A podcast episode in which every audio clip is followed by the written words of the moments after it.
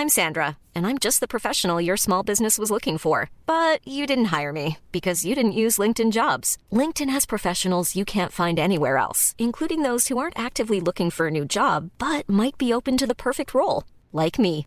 In a given month, over 70% of LinkedIn users don't visit other leading job sites. So if you're not looking on LinkedIn, you'll miss out on great candidates like Sandra. Start hiring professionals like a professional. Post your free job on linkedin.com/people today. The Telegraph. The Telegraph. Podcasts.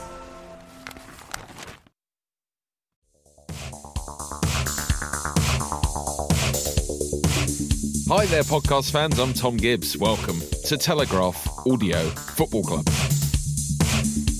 Today, it's the FA Cup third round, and everyone in the AFC first team is motivated and excited to discuss it. We cover Liverpool's incredible period of dominance and ask whether it will ever end. Tranmere's comeback at Watford, a 40 year old hero in Aaron Wilbraham, and a conversation about whether anyone actually wants to win the FA Cup. Plus, it's time to assess the state of play in the Premier League, check in on any potential transfers, and a European roundup as the leagues return after a winter break. Let's take you now into the audio recording facility where I'm joined in 2020, as ever, by Mina Rzouki. How are you, Mina? Hi, I'm good, thank you. No longer lonely. Oh, great. Uh, that's, No, that's- not because it's January or anything. I, I took a moment to pass that. I thought you were just giving us an update on your life, but of, of Yeah, course I I, remember that. our last podcast was just you and I uh, here. But um, yes, it, yes. it is about that. It's not Yeah. about my personal life. Good. All right. Let's keep that separate. Let's keep that on Instagram stories. Uh, joining us today, filling out our lineup, avoiding loneliness, we have JJ Ball. How are you, JJ? filling out. I'm always here. you weren't last week. Yeah, you Oh, haven't been yeah. here for a while, Jade. That's right. I was in Aberdeenshire. It's lovely there. You should all go. Good. Yeah. How cold is it? But, Uh, cold. Yeah. Yeah. It's what it's what makes it. Winter's the best season, as we all know. Anyway, completing lineup. It's only Matt Law. What's going on, Matt? I was available last week. You just didn't invite me. That's not true, is it? Yeah, Oh. perfectly true. Oh my goodness. No goodness. email. Joel Grove on the buttons. Is that true? It's true. He he he looks. I assumed uh, you'd pre-recorded something, but obviously you're not that unprofessional. I think it's a sort of a like a Mourinho style move to drop you to make sure you're motivated Yeah, to get back in the exactly. next time. Yeah, yeah. If, if this doesn't go well, I'm going to substitute at half time of the podcast. That's the most brilliant move of all. Well, maybe we'll do a keen and bring you on for 20 minutes and then take you off. Yeah, Yeah, yeah. I'm up Nice. for that. Nice. Sub me for the FA Cup. bit. we unfortunately have to discuss the FA Cup, Matt. Although I quite enjoyed the FA Cup this weekend. It wasn't, Why? Um, Well, QPR, absolutely. well, Yeah, this exactly. is the thing. I mean, we have to start by talking about QPR, don't we? 11 goals in two games. How many of those two games have I been at? Zero. Utter- I worked out. I've seen. I've seen QPR score eight goals in the games I've been to. I, I- I basically go to sort of ninety-five percent of the home league games. Uh, I've seen us score eight goals since I think mid-September, and we've scored eleven in two games, and I've seen none of them. Brilliant. Well done. That's all for QPR. Let's move on to the Merseyside derby, which I suspect is higher up most people's uh, interest levels this week. Very inexperienced Liverpool side, Mina, but they got it done against Everton. This feels to me like the epitome of a good moment, as managers are so fond of saying, for a club. I'm struggling to remember a period where a Premier League team has just had this level of dominance. I mean, I know they only snuck past Everton, but there just is such an inevitability about them at the moment, and they can put out a team of kids basically and still look so exciting and still win against their local rivals. Were you impressed with their young players in this game? Yeah, I think that what's the most impressive is the fact that uh, the big kids and the young kids can can do it all the time. And I think if anything, it shows you yes, Liverpool's a great club and all of this, but it's really Klopp, right? It's the fact that he's got a strategy, he's got a set of tactics that are always so well executed. And he manages to talk to the players in the sense that they know exactly what they're doing. It's easy and it's it's everything that they do is facilitated on the pitch, and they're allowed to express their true potential because of the fact that he's got a phil- philosophy that is simple to follow, that is that that it can be translated from you know from the likes of Sane and and uh, Firmino to obviously uh, you know um, Ryan Brewster and and co. So it's more about what the coach has done for this team, how he's, by the way, so good at creating fullbacks as well. I mean, it's almost like the fullbacks are always perfect under him. They were perfect at Borussia Dortmund. They're perfect at Liverpool. Even the kids yesterday were perfect in what they were doing. Um, I thought it was an exceptional performance from from the guy that was brought on to replace Milner and Larouci and uh, Neco Williams. And and I, honestly, I think this is credit to Klopp more than anything else the fact that there are this new crop of players coming through Matt, and he seems to be giving them a little bit more game time this year and using them for some of the other competitions, does that show you that Klopp is building something for the medium to long term future at Liverpool? Is, that him, or will that be someone else at the club who's trying to make that um, uh, plan for the future?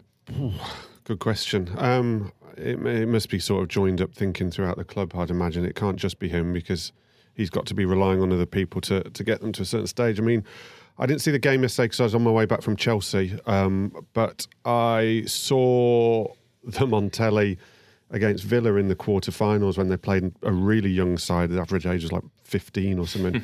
and uh, some of them were unbelievable. Harvey Elliott looks mm. fantastic. A lot of them actually have been bought in. They're not sort of um, fully homegrown. A lot of them have been bought in at kind of 15, 16. Um, I think even Ryan Brewster was. Yeah. Um, not so, the man who got the goal there. No, but they're recruiting well at, at a certain level, and he's giving them chances. Um, I, look, I didn't, I didn't see the game. I got to be honest at all. I didn't even bother watching the highlights. But what is probably the only interesting thing going forward? Substitution. the, the only, the only interesting thing going forward is what Ancelotti uh, takes from it, because I'd imagine Ancelotti's been looking to see uh, which players he can start to shed uh, particularly with Everton's record losses coming, which is exclusively revealed in the Daily Telegraph today. Um, and I'd imagine quite a few of those players who played yesterday now will have made up his mind a little bit. What did you make of Everton's performance, JJ? They seem to be getting pretty negative press on Monday, but um, I didn't mind watching them. I thought they at least gave it a little bit more of a go than they had done in the past. But I suppose you can't really defend the fact that that's basically their first team and they've lost to Liverpool's reserves. Yeah, it's it's difficult, isn't it? Because we don't know quite what Ancelotti wants to do with him yet. He's still figuring out the team, like Matt's saying, and you'll have learned quite a bit about this. The only player that come away with any praise was uh, Sidibe, the right back, who I think is a really great player, but he was good at Mon- uh, Monaco before. Uh, the chances they created are a lot of them are kind of crosses in the box, set pieces. I think Sigurdsson's not been good most of this season. He's creating chances, but they're mostly from like balls in the box. Uh, they're playing. I mean, Ancelotti's approaching this. He's got to play against Anfield against the best team in the world. That's actually their title now. Uh, yeah, they got the little gold patch on did, their shirt to prove yeah. it. But I mean, this Liverpool team, even though they've put all these young players in, it's I don't I don't remember ever seeing a team where I'm like they're unbeatable. This is it's like unprecedented. And you think the record in the Premier League, what they've lost something like was it they've won oh they won 28 and 29 or 29 and 30 something mental. It's a uh, you think of managers that get fired because they lose a couple of games, but then Liverpool now like what I'm trying to say is like Liverpool's record, the way, the way they they continue winning and are so invincible looking, makes it seem more uh, what's the word unrealistic that anyone will that anyone can survive the Chris, manager job. Chris Wilder said this the other day, didn't he? After Sheffield United lost to them, he basically said there's not a single thing you can do better than them. Like you can't outpass them, you can't outrun mm-hmm. them, you can't outwork them, you can't outmuscle them he was arguing that most great teams, there's something you can, even if it's, you know, going down to very, very sort of basic tactics, there's something you might be able to do better than them. Um, but he, his argument was with this Liverpool team, you literally cannot do anything better than them when and you play them. It's created this sort of feeling where they, they, they have that same when they come, they come into games, you think you're going to lose to them, like Manchester United used to have under Sir Alex Ferguson, that sort of feeling. And so when even you put young kids in, the crowd behind it still must have this thing where you've come to our house, you're not going to come away with anything from here. And uh, they slotted in well. But I mean, they've the players they've brought in, they're they're all half decent. They've all been highly rated for a long time. All those youngsters. It's ironic as well as what story mean. It just um, sums up how good the whole setup there as well. Past Klopp that it's ironic that they are the team that least needs a new signing at the moment, and yet they're the first team to sign someone in the transfer window because they're most ready to. Whereas everyone else is kind of mm. just reacting, reacting, reacting. Whereas they've been ready to, and they don't actually need a sign, which really sums up how well things are run at the moment at Liverpool. And Everton definitely need signings, but needed that for a long time, regardless of who came in. Ancelotti's there now. He'll want to bring in a bunch of players, but you, you can't buy too many because it disrupts any semblance of cohesion you had before. The players they've got are really average. They're they are exactly where they should be. Like I've said this a lot of times. And Ancelotti is one of the best managers of all time, and he'll have exactly the same problems the managers before him had. Uh, they'll need to make changes like that record loss that they've got now. They're just spending money on players that aren't taking them to the next level. Whereas Liverpool have recruited so uh, smartly, bringing through younger players now who will be useful for the first team in a, short while. But Everton need first team signings now. And Ancelotti, I think I've read him saying that he doesn't normally talk to players after games properly. Doesn't do a proper debrief. But in his post match, he said that he will definitely be talking to them this time. Mm-hmm. I, I just want to do like a devil's advocate just because, you know, firstly, I think that it's in terms of signings, it's much easier to bring in a squad player and somebody who's out there who's a bargain that you've already played against and you've watched with your own eyes than it is for somebody like Everton or perhaps West Ham to bring in players that will really be the transformers that make a difference on your team. Mm-hmm. So I think it's a lot harder for certain for certain teams right now to get the players that they can um, really push the team on when it came to that actual game, I do think a lot of the time there is that whole psychological effect when you believe that you're the best team in the world. It just spreads to everything. Um, it's kind of the reason why Madrid won three year three years in a row the Champions League, even though they're a bit rubbish uh, at certain times and, and during those three years. But I also think that it was it would be fair to say that Everton should have been 3 0 up at half time. They had exceptional chances. Their inability to finish them is perhaps, you know, the reason why Ancelotti needs to go out there and get someone. Um, but it is those. It is a lot of missed chances. Um, but you have to be good to get your luck, and, and Liverpool are good enough. But it's interesting also when you look at, for example, even in the Champions League, Gazzetta dello Sport wrote at the time that Barcelona's kids are better than their than their almost their better their first team because kids sometimes when they are allowed to play a game and especially if it's a grudge match or if it's everton or it's against another big team you want to show yourself off because this is a side that you're probably not going to break in that easily. And if you are a side that is filled with players dying to make a difference this is your bread and butter. You will go out there and you will give everything you have. And we've seen that from chelsea this whole season. Like the signings it's one of those virtuous circle things isn't it? Where if you're privileged to be playing extremely well there's far less pressure on you yes, to come in and uh, and do well as one of the younger players. Let's talk about the FA Cup in general. Um, you said last week, Mina, your New Year's resolution was to watch more Championship football. Which Championship teams impressed you this weekend? Honestly, probably just QPR. Of course, Mina. That's the answer we were looking for. I'm Middlesbrough we... were not bad, but I don't know whether that has more to do with the opponent than anything else. But yeah, they'll need a replay. Uh, Spurs and Middlesbrough, Man United and Wolves will do too. Um, strikes me as probably the last thing any of those clubs will want at the moment, apart from Middlesbrough, possibly, Matt. I wouldn't have thought Middlesbrough do because they've started making a bit of a run, a run in the championship, and they'll still be thinking about the playoffs, even though that seemed unlikely a little while ago. Um, yeah, I mean, I was at Chelsea where Forest, who I think are fourth in the championship, won three games on the trot, made ten change. They made more changes than Chelsea, and before the game, the manager had said we've got no chance. And after the game, the manager said, We're not going to win the cup, so there was no point staying in it. And it was just like, What, what have we all been doing for the last two hours then? What, what's the point? You're quite fed up with the FA Cup, aren't you, Matt? I'm just fed up with what it's become, just fed up with trying to pretend that it's something it's not. There's no point pretending anymore. Unless they're going to have a massive rethink on it, then we may as well just accept that it's very much a sort of third. I actually prefer the League Cup to the FA Cup these days as well because the League Cup falls earlier, I think it means it's generally more exciting. Whereas this third round now, in amongst all the Christmas football, when the managers will then rest like 10, 11 players, has just become so dull. I like the FA Cup once it gets going a bit.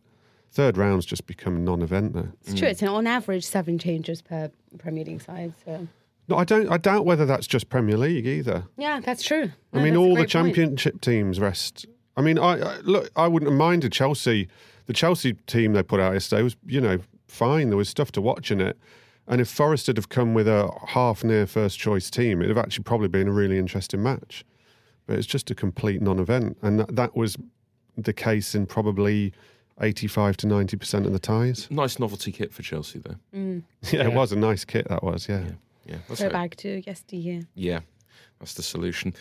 What about one of the less non eventy games, JJ? Tranmere Rovers came roaring back against Watford. Nigel Pearson said uh, the competition was not a priority for Watford.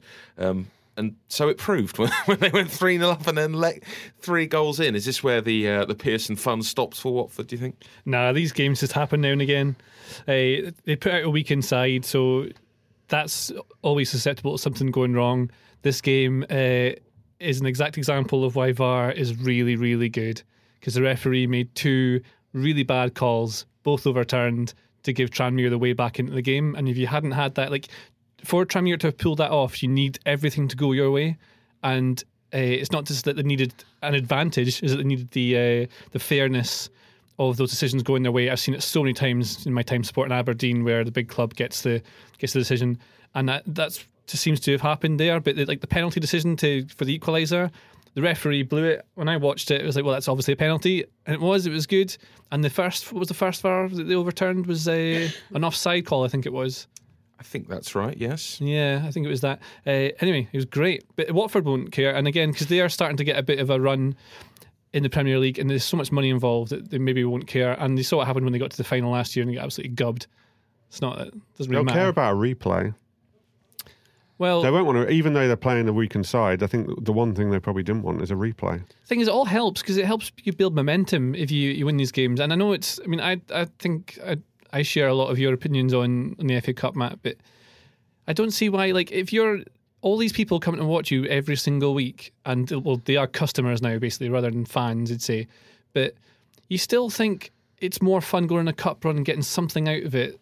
Because it's more likely that you can achieve something rather than just oh we've survived another season. Look forward to next year where we survive another season. I agree that with the mid sort of the mid-table clubs or clubs that haven't got like Yeah. massive injury lists or something. But then some Load- of them are loads just of them went out there, didn't they? Like Palace and Brighton, particularly. Like You feel Newcastle that- played a full team. Yeah, Newcastle love to mug off the cup, Oh, though, yeah. don't they? Like they're always um, traditionally. Although Bruce seems a bit more invested in it, doesn't he? But he's like done exactly what I mean. What what I've just said is that you have a go at it because then that can not only help your Premier League season because you get a bit of momentum, a bit of buzz about it, but it's also you're in there to win things, and that's a way you could win something. But they drew, and the fans all chanted at Joelinton, "You're not fit to wear the shirt." oh, I like Joelinton. He's Not a good lot of player. No, he- momentum there. He is really like I, Joe Linton. I, I. What has happened to him though? I just feel like there is so many opportunities for you to get these goals, and you're missing really.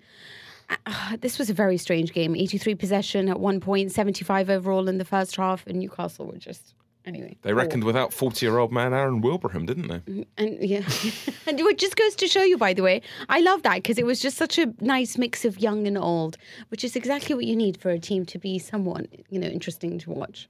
Um, Bruce has changed his, his uh, setup to a three in midfield, and I don't think he's. Uh, I'm just pulling this stat out. I'm probably wrong, so I should really check it. But I, they they they definitely haven't done very well since doing it. I think they might not have won a game, or they've only won one since doing it.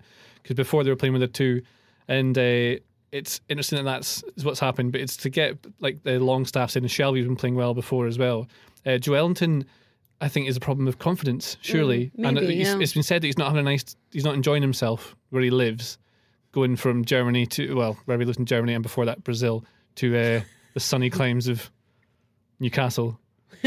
It's And a it- great city. Yeah. It's just chilly. So it's like Great the fun. Di Maria problem, basically. Well, it could be he just can't settle, and that might just be that maybe he needs to be somewhere like like London, something like that. Just a, a different kind of city, a different kind of lifestyle, uh, and that just happens with some players. And it could be that it's going to take him too long to get into it. And if the fans turn on you, then I mean, how Fa- much the confidence are you going to have? And then the as soon as your confidence goes, you start snatching at chances. Like there's a left foot volley he took, uh, which he didn't hit, hit properly the way I think he should have done. And then there's a header that was going on target, may well have gone in, but took a deflection off a defender. All these little things just aren't going his way. But I yeah, it it'll- a conf- I do think I do agree that I think it's a confidence thing. What about John Stones? Got his revenge for Manchester City over Tom Pope and Port Vale. Well, he didn't. Tom Pope scored.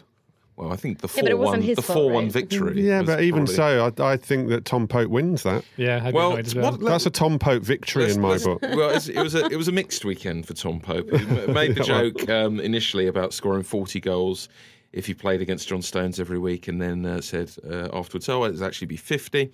Uh, and then he had what was known as a milkshake duck moment, uh, where he is now being investigated for anti-Semitic tweets. Even the cult heroes are now disgracing themselves moments after we actually learn their names and they become famous. This is a sure sign the FA Cup has lost its magic, surely. But what about City? I mean, they strike me as a team that will be particularly interested in this trophy. Really? Why? What? Well, they're not going to win the league. They, mm. do they not need to end the year on a high? Or do. No, you think no one cares just- about domestic brilliance anymore when it comes to This them. is a Oh. proven this is a this is a flat That- flat episode. I think isn't it does at the no end of one the likes season. the FA Cup. At the end of the season, especially Pep Guardiola would be looking at like how do you assess your record, what you've done. It is with titles and winning the FA Cup, even if it's not doesn't seem important at this stage. When it gets to that final, it is. I mean, it's nowhere near what Champions League is or winning the league, but it's still a title, and you can say, "Well, I won this, this." No, this, I this, think this. that's true. I think if Pep Guardiola finishes the season kind of, you're able to say trophyless. That's a bad word to Yeah. associate with Man City and Pep Guardiola. I think that honestly speaking, that all he cares about is the Champions League. If you're showing progression, if you're showing to be, uh, if you're growing your team on a European level, where you actually are leaving behind a, a side that can really battle, and not just in like the second round, but in quarterfinals and semi-finals. If he manages to reach the semi-finals, no one's really going to care about the FA Cup because really what everyone is judging City on is that competition, and I think everything else. I, I agree with that, but uh, it's still a justification, isn't it? Still at the end of the season when look, it's, it's going to happen. Lots of people are going to talk about Liverpool running away with it. City weren't good enough. Blah blah blah. If City have actually won the League Cup and the FA Cup, he might not really believe it, but he can use it as a justification to say, "Well, hang on, we weren't that bad. We won two of the three domestic." I also think he's desperate to. He's genuinely desperate to win. It's part of what makes him what he is. And I mean, he's said recently in one of his uh, interviews that uh, he's always been uh, always always lost or been losing since his first season at Barca when he won a sextet. Like he, you know, you can't really get better than winning every single trophy. And so to win the FA Cup again would be an achievement. He takes the League Cup seriously. I mean, he does he does rotate, but he still leaves big guys in there and makes Yeah, sure he they get over the line. seriously. And he's won the Charity Shield, every, well, Community Shield every single time. Is that that's right, isn't it? I think so. Sure, yeah. Arteta, I was at the Arteta Arsenal press conference last Thursday, and we were talking to him about trying to kind of create a culture at Arsenal, and he he used the words that City were addicted to winning, and that he's got to build that addiction at Arsenal. So that probably feeds in with what what Joel's talking about. Hmm. Not Joel, JJ. Joel's behind the glass. Too many J's. He may never speak. Hello, I'm Marianne Jones, and I'm the editor of The Telegraph magazine, which means I spend my week overseeing every page, from the front cover to hard hitting news reports, columns, and lifestyle features. We go to print weekly, so we have a little bit longer to craft our journalism using our award winning writers and fantastic art and photography teams. That means we can publish long form pieces that really get to the heart of the story. Just recently, our cover interviews with Joaquin Phoenix and James Middleton made global headlines, while our writer Mick Brown's investigation into false memory syndrome won a major press award. And the fact of the matter is, we couldn't have done all of this without our subscribers. Without them, we just can't commission the stories you like reading or make podcasts like this one. Why not try out a 30 day subscription to The Telegraph completely free? Go to thetelegraph.co.uk slash audio.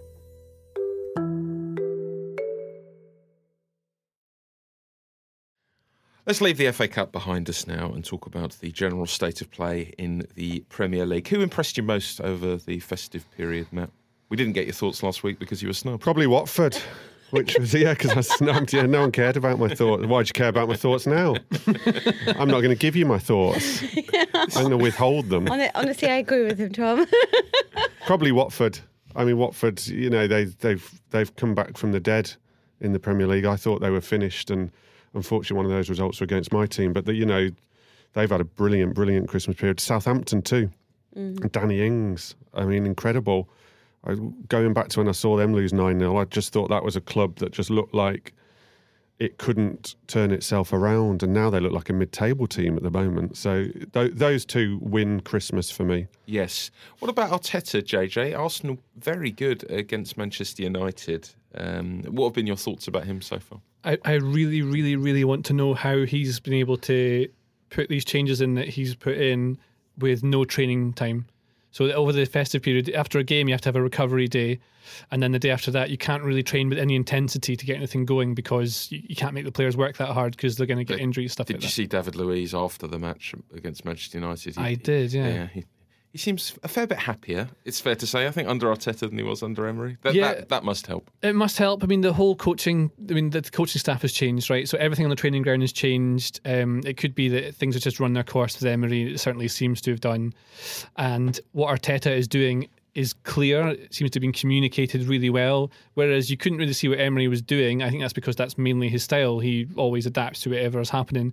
Whereas is putting in his own stamp on it, which is it's a four-two-three-one, which defends as a four-four-two, and it attacks with it, it, the attacking shape's like a two-three-five. So you've always got three midfielders blocking things because Maitland Niles tucks inside because that's the fullback who's available just now. I think this will change when more players are are back from injury.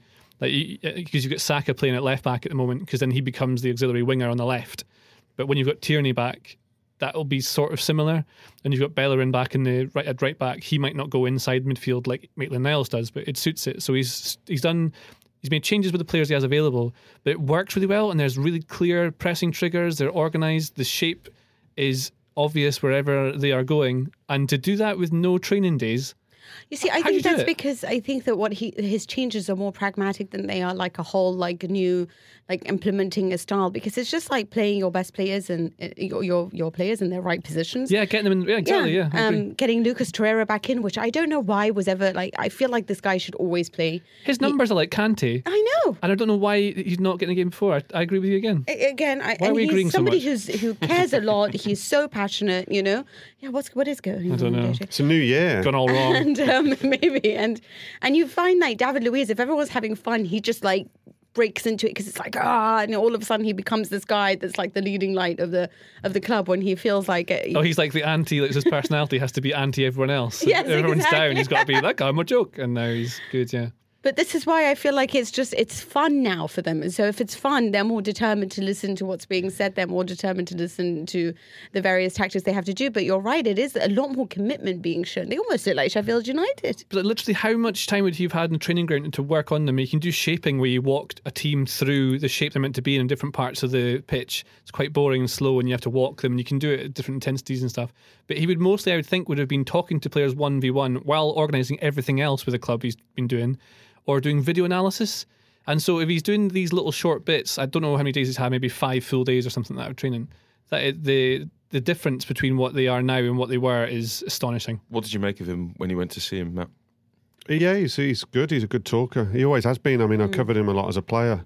He's not kind of bombastic in a in a Klopp way, or even really a, a Guardiola way. He's um, he's kind of a bit more reserved than those two, but he is a good communicator. He wants to put across a message.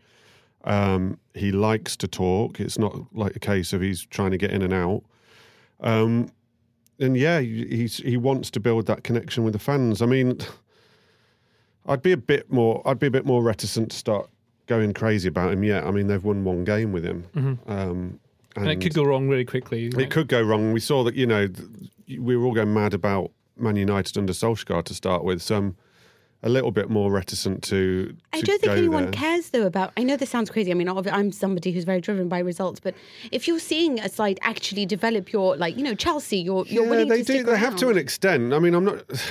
I mean, organisation. Look, at that. it's like for me, it's miles apart to what they were producing before that. They look was like it they in the had second no half idea what against they were Chelsea? doing. Was it? I don't know. It'll No. take time, but also the thing It is will take that time. Arteta will find, and will already will know that people will.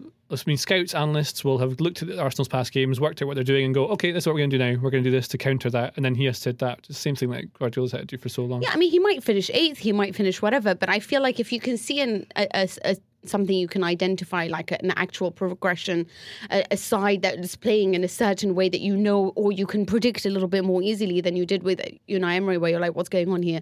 Then I think you're willing to give him time, the time it takes to buy the place, because let's be honest, he's not going to get what he wants in the transfer market. Let's talk about the transfer window. Uh, Chelsea, Mm. of course, available again uh, to do some business. Do you think they will, Matt? Yes. Who are they Oh, after? you do? Well, they're desperate for a striker, stroke forward, and it's proven really, really difficult. Um, I think everybody, so many clubs at different levels in the Premier League want a striker in January, and it's really, really tough to get one. Um, and ironically, most clubs who aren't Chelsea want Chelsea's two backup strikers, and Chelsea don't want them and want to find someone else's striker.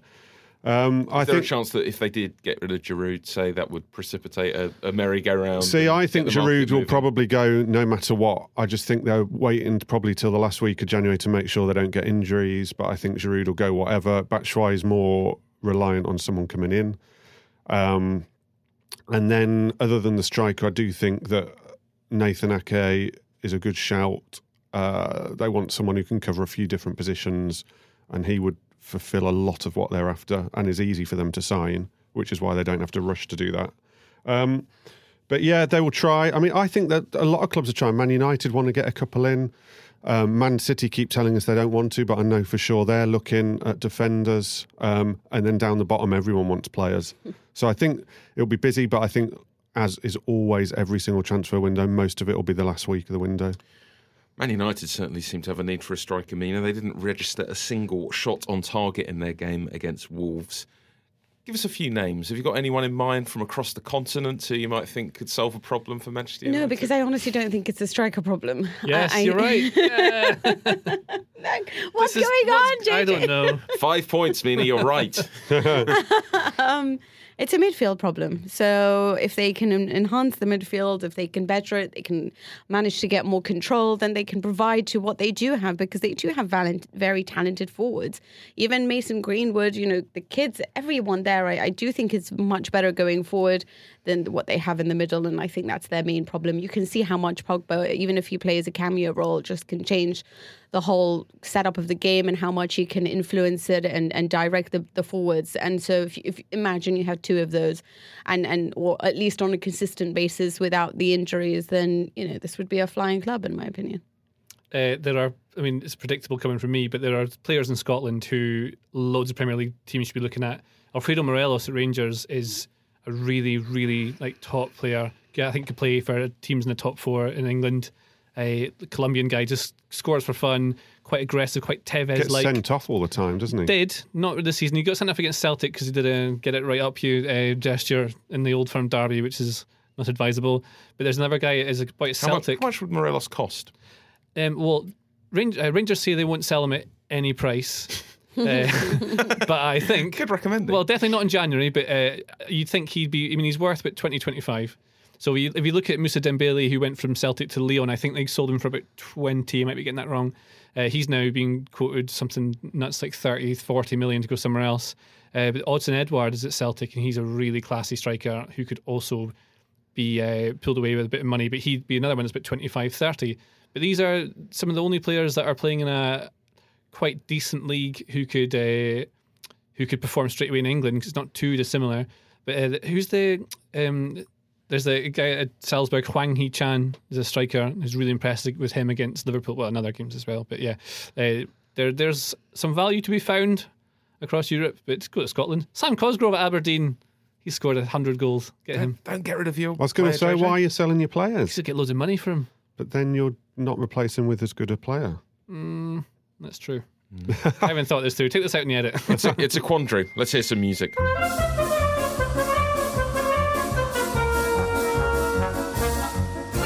Yes, it's a song for Europe, Mina. Zlatan Ibrahimovic is back in our lives in European football, back at Milan. Can he still thrive in Serie A, and why do they want him? Maybe he should go to Chelsea. He should have gone to Chelsea. That would have been fun. that would have been fun. The the young squad with the the old man up Exactly. front. Um, listen, I think that what, what Milan has been criticised for this season is that they have a very young squad. And it's a very unstable management in the sense that, you know, it's new ownership, obviously. Everyone's changed from Leonardo, the sporting director, to now there's Maldini and Boban, and everything keeps changing and stability going. And Gattuso went, and then they had another manager and this and another one. And what they want is somebody who can give them a few more assurances because right now their game has improved under Stefano Pioli, their new coach. You can see them actually have more of an identity. They're creating chances. The only problem is that they have Piatek up front who's not taking them. And What's happened with him? He was incredible when he, he first really joined was. them. I think that firstly, he started off the season with a few problems, um, uh, injury wise. And then after that, his confidence was just robbed because they had a s- bad manager. I know everyone loves him in Serie A. I was never a fan of his, Marco Giampaolo. He eventually got sacked. Under Pioli, you can see Piatek getting his confidence back, but the team is not creative enough to to work out exactly what it is he needed. It was much better when they had the likes of Bakayoko, when he could rely a lot more on on certain movements. Um, and I think with what they feel with Zlatan is that you get more of a guarantee and a few goals because right now Milan is struggling to score those goals. What about in Spain? Is this the most exciting title race in Europe? Barcelona held by Espanyol in the Oh, it's bad performance. yeah. Um, this was a bad performance. De Jong got his uh, career, f- first career red card. Um, you can see he's a little bit distraught by that. Um, is this the most exciting title race? No. I think a title race is only ever exciting if the two teams are very good, rather than the fact that no one really wants it. Does that make sense? It's a little bit like last year was so exciting because City and Liverpool were so good, whereas it wasn't exciting to see who's going to make top four. Oh, you think I? I think I'm completely the opposite. I found City Liverpool tedious because they just kept winning. I want Yeah, I agree teams with that. and uh, Okay, but imagine they're just less would be me good. again. Imagine they're just less good. Rather than, you know, the race for fourth where no one wanted it and you're just like, oh, come on, one of you win a game, please. You know? I'm not saying that's what it is with Madrid and Barcelona, but you do feel like, yeah, maybe it's exciting in the sense that you never know which one's going to have a really bad day and it happens a lot more frequently than you'd imagine. I'm honestly, I, I know this sounds really biased, but I do think it's Italy right now that's the most exciting because Antonio Conte, just with his drama alone, makes everything so interesting. And Lazio are just a stunning team to watch, so offensive. And if you want to talk about midfielders and creativities, and if you want to look somewhere, Luis Alberto is nothing short of like fantastic. Milinkovic, Savic, Lucas Leiva. This is just a beautiful midfield, a beau- beautiful forward line, defensive balance all round. And of course, you have Juve too. Yep, good old Juve. What about in Germany? Schalke's Nubel has agreed to join Bayern Munich in the summer.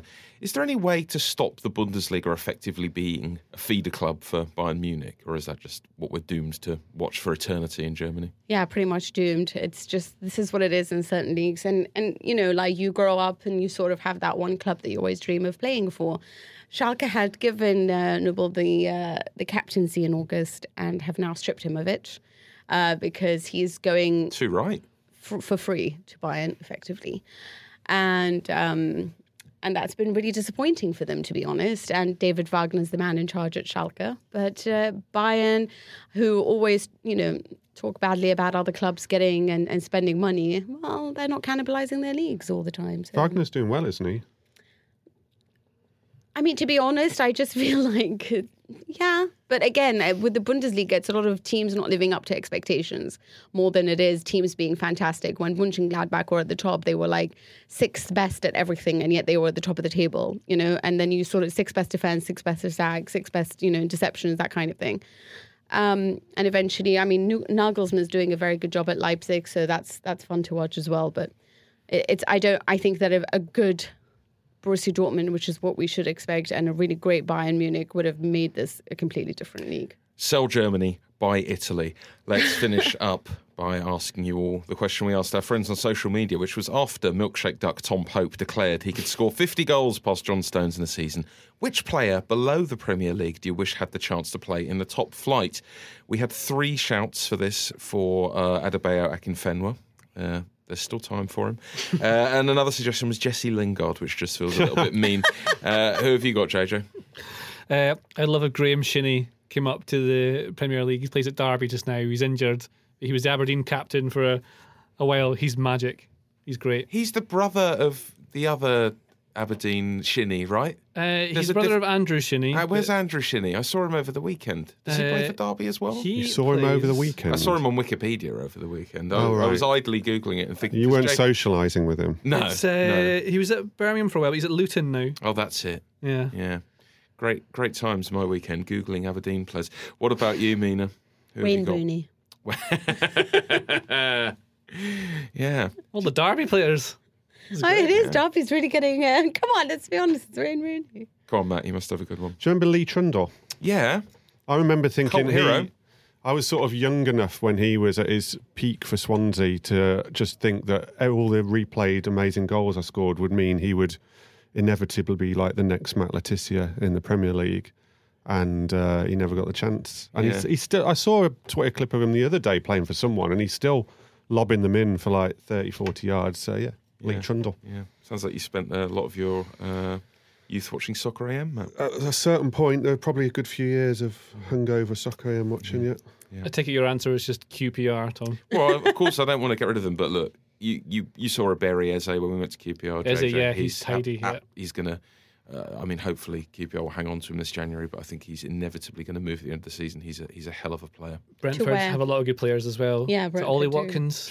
Don't really. They Is don't it- really. Yeah, they Who was that, re- who was that 10 in the middle of the for me. pitch? Who kept doing all the tricks? They've got a really good They've, management. they've got Ollie though. Watkins and they've got that winger Benrahma or someone. I, that's- can't really think say his that's what I name. mean, yeah, they've got some good players. There you go. Plenty of answers. That's all for this week. You can contact me on Twitter if you like before next week's episode. It's at Tom with an H Gibbs. Also, send us an email. Why not? Get 2020 off to a flying start with the method of communication they're calling a good one. AFC podcast at telegraph.co.uk is the right address, and we'll read out the very best of what you send us. Don't forget to subscribe to the podcast. Look for Audio Football Club wherever you get your podcasts. And thanks, as ever, to Joel Grove on the buttons and to you for your company. I'll talk to you again soon.